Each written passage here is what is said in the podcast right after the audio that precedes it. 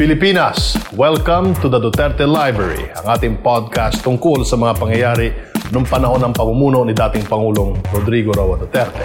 Layunin ng programang ito na balikan ang ilan sa mga pangyayari sa administrasyon ni Tatay Digong at baka may mapulot tayo na aral o di kaya may maisip tayo na nagawa na noon na maaring ipagpatuloy o gawing basihan ng follow-up programs. Ito po si Martin Andanar, dating miyembro ng gabinete ni President Mayor Digong. Welcome to the Duterte Library. Sa episode na ito, babalikan natin ang linggong September 24 to 30, 2016 kung kailan itinaas niya ang Combat Duty Pay at Combat Incentive Pay ng Armed Forces of the Philippines at ng Philippine National Police. Gumawa siya ng Interagency Task Force upang lalong mapabilis ang pag-organisa ng Department of Information and Communications Technology na siyang isinabatas ng nakaraang Aquino administration. At dinalaw niya ang bansang Vietnam at nakipagpulong sa pamunuan doon sa kanilang business sector at sa Filipino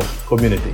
Pilipinas, ito po si Martin Andanar at ito ang The Duterte Library.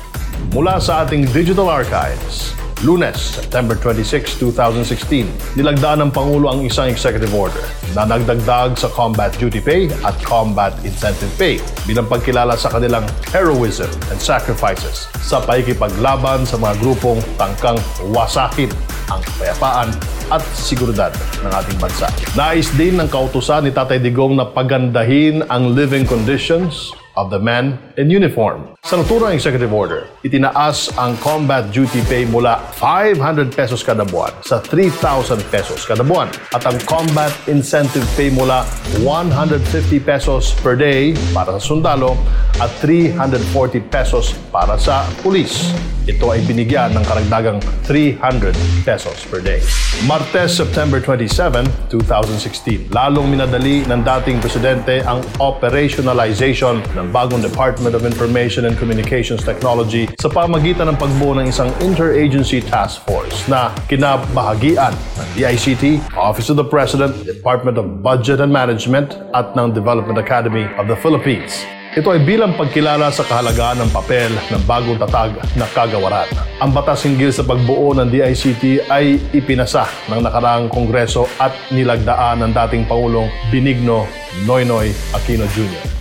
Biyernes, September 30, 2016, bumalik si dating Pangulong Duterte mula sa isang official visit sa Vietnam. Sa kanyang pagbalik, ibinalita niya ang pagkakasundo ng Pilipinas at ng Vietnam na palaguin ang trade and investment sa pagitan ng dalawang bansa. Bukod sa trade and investment, nagkasundo rin ang mga bansa natin sa pagsulong sa peace, security, stability, safety, and freedom of navigation and overflight, as well as unimpeded commerce in the region, particularly in the West Philippine Sea. Nakipagkita din si President Mayor Digong sa ating mga kababayan doon at pinuri niya ang kanilang kasipagan at mga kontribusyon sa pagsulong ng ating socio-economic development. Pilipinas, yan po ang ating mga nakalap mula sa The Duterte Library.